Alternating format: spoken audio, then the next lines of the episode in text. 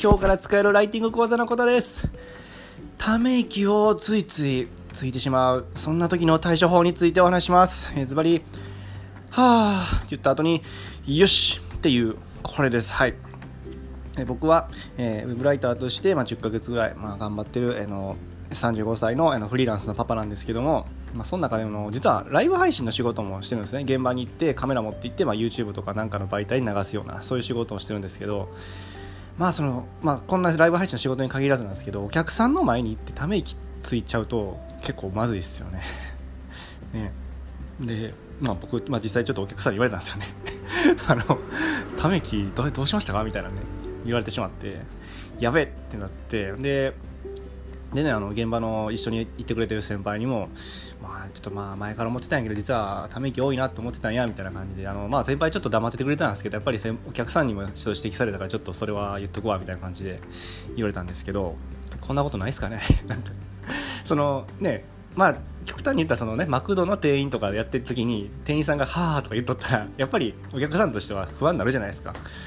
ね、いや大丈夫ポテトついてるかな大丈夫かなってなるじゃないですか。ね、店員さんがねマクドの店員さんがため息ついとったらだからあんまりねそういう表に出るような仕事やったらやっぱりため息つくのは、ね、やっぱりなくしたいなと思ったんですけどただこれまあため息を、ね、よくついちゃう人やったら分かると思うんですけどどうします？ね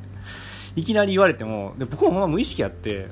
ちょっと妻にも聞いたんですよ「ため息多いんかなわし」って言われたんやけどっつったら「うん、多いな」って LINE で返されて「ああマジか」と思って。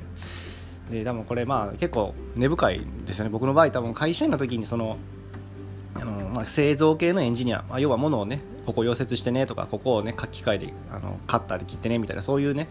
エンジニアしてたんで、まあ、検討作業というか確認作業がめちゃくちゃあるんですよ。図面を書くときに。これほんまにあの溶接の機械通るんか。とかこれほんまにあのその現場のあの工場で使える設備であの機械加工できるんかとかあの一個一個めっちゃ検討したり確認したりせなあかんすごい深い仕事でやったんですよね。ほんでまああの学生の時は結構あの空回りじゃなくて 何ていうんですかね。そのも行き行き当たりばったりの勢いで結構乗り切ってきたんですけどなんかもうねそれも通用せんことをさっささ悟ってしまって。そっからねその、まあ、めちゃくちゃ考える仕事やったのもあるんですけどため息めっちゃつくようになったんですよね。もうああまああれも考えながらいや、これもあかんぞ、いやいや、これ、これも考えなあかんぞ、いやいや、待って待って、みたいな、はあ、ああいっぱい大変や、みたいな感じで、どうですかね、こんなことないですかね、なんか。ね、仕事でやっぱりいろいろ考えなあかんくてついついため息ついちゃうって。ないですかね。僕はそれが多分原因やと思うんですよね。ほんのま無意識のうちにほんで今に至るみたいな。もう多分10年ぐらいですかね。ね至るんですけど。それが原因やとは思うんですけどでもなんとかしたいなと思った時にため息をねなんとかしたいなと思ったんですけどどうします？皆さんやったら、で、まあ、結論はまあ冒頭に言ったようによしって言うんですけどそのこれって実はあのあの誰かから実はアドバイスもらってあのあのウェブライターで有名なあのゆらりさんっていう、ね、方がいらっしゃってちょっとあの概要欄にもあのリンク貼っときます。あのその人がですね実はあのあの僕がね無料でブログ書いてるところにコメントくださったんですよね。そのちょっとため息多いことで悩んでますみたいな僕がねあの無料のブログ記事、まあ、日記みたいな記事なんですけど 書いてたらコメントくれてそう。まあすごいなんかあのもう一言で言ったらそのため息つくっていうことはそれだけ一生懸命頑張ってるっていう証拠ですよみたいなことを書いてくれたんですよ。もう神じゃないですか。神でしょ。もうもうやばいなと思ってこの人のなんだろう懐の深さやばいなと思いながら感謝してもうですごいもう救われた気持ちになったんですけどうわなるほどなと思ってまあでもだどうしようかなと思ったんですけどでも待てよとその確かにまあそうかため息ついてるってことはそれだけ一生懸命頑張ってるってことだねって思ったらなんかよしってなんか思えるようになったんですよさっきトイレでなんかねそれを思ったらよしって勝手に口から出たんですよね。あこれいいかもしれんと思って。だからあの分かりますかね？そのため息つきたくなるだけじゃないですか、まあ、でもこれもありませなあかんこれもありませなあかんなみたいなあこれ不安やなとかなった時にもう一個思い思い返してほしいんですよ。それぐらい自分は一生懸命頑張ってるんやなってなったらよし頑張ろうみたいな感じでこのよしをねつけると、うん、でこれでなんとかねあの手を打ちませんかっていう今日話です。手を打ちませんか。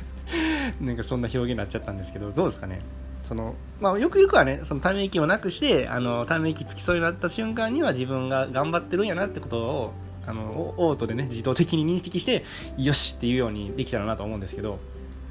まあまあ、いきなりは無理かもしれないんで、ちょっとため息ついちゃった後に、いや、でも頑張ってるってことやな、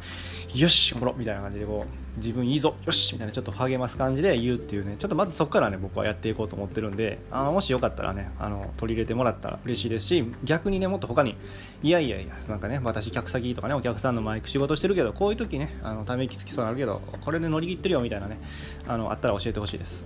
あの、なんだ、なんていうの、体育会系のね、あ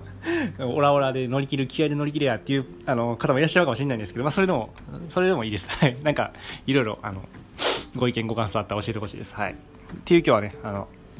えー、放送でした。えー、ため息が多くなっちゃったなーっていう自覚がね、あるときに、えー、こんな風にしたらいいよっていう対処法についてお伝えしました。つまり、まあ、よしって付け加える。もう、はーって言った後に、よしって付け加えるっていう今日は話でした。それで手手打ちませんか？はい。どうですかね？いやね、やっぱり、まあ、フリーランスとかね、やってると、特にね、ずっと家におったのもあるせいか、やっぱ自分がため息多いっていうのを気づけんかったんで、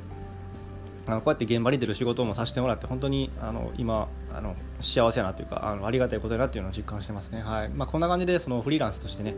働きながらなんか本当に、えー、ぶち当たったあのあの悩みとかにもあのこうやって自分でなんていうかあのお話ししてますんで赤裸々にお話してます。なんでねよかったらあので毎日結構放送してるんで、フォローしてもらえたら、あの、忘れずに、次の放送も聞いてもらえると思うんで、よかったらフォローしてもらえたら嬉しいです。最後まで聞いてもらってありがとうございました。次回もまたよろしくお願いします。それではまた、バイチャ